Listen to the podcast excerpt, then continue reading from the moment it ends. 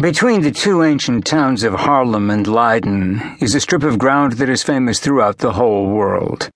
Practically every stranger arriving for the first time in the Netherlands looks about him, before he is well over the frontier, and asks, Where are the bulb fields?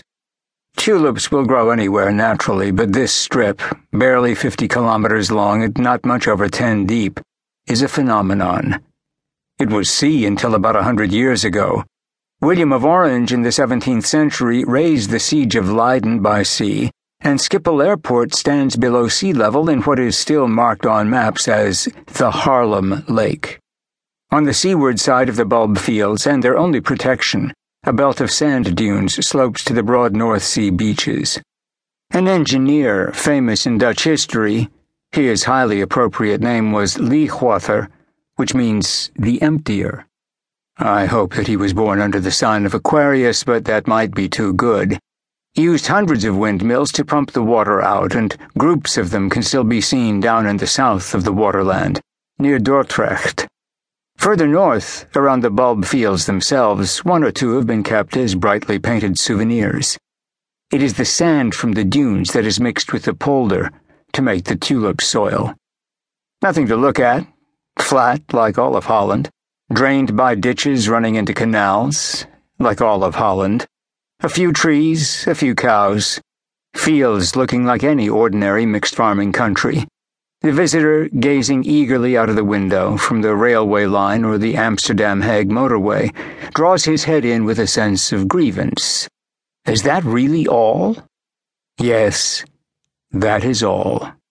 Even during the few weeks in the spring when the fields are in flower, it is a boring sight. And the most attractive manifestation is the chain of daffodil heads the motorist is given to sling on his radiator, and the pretty girls in folk costume handing out bits of cheese on the streets of Haarlem. The fields themselves? Patches of bright, crude color. Instead of being green, they are red, yellow, or blue.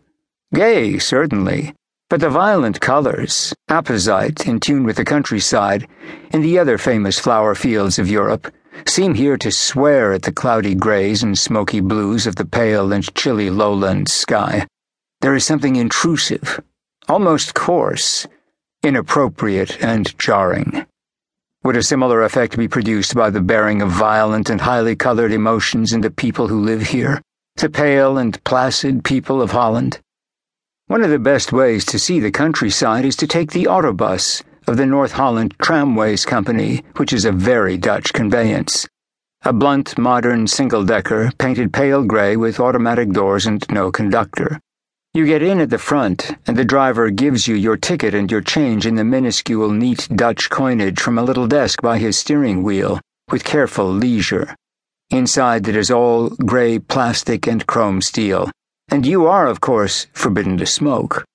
You progress slowly, in silence, with dignity. The quiet orderliness is uncanny. If anybody wishes to make conversation, he does so in a hushed whisper, and every now and then, in the churchy stillness, someone reaches up and presses a button. A little red light goes on, and the driver slows at the next crossroads and bends to the microphone at his left. Heemstede, it comes out in a dry rustle through the loudspeakers. A fattish pale woman gets out, and a fattish pale man gets in, his tiny nickel dubbeltjes and kwartjes ready in a pale hand. The doors close with a sigh, immuring one again in the bus smell after the welcome breath of green moisture, and one trundles on again. Sassenheim!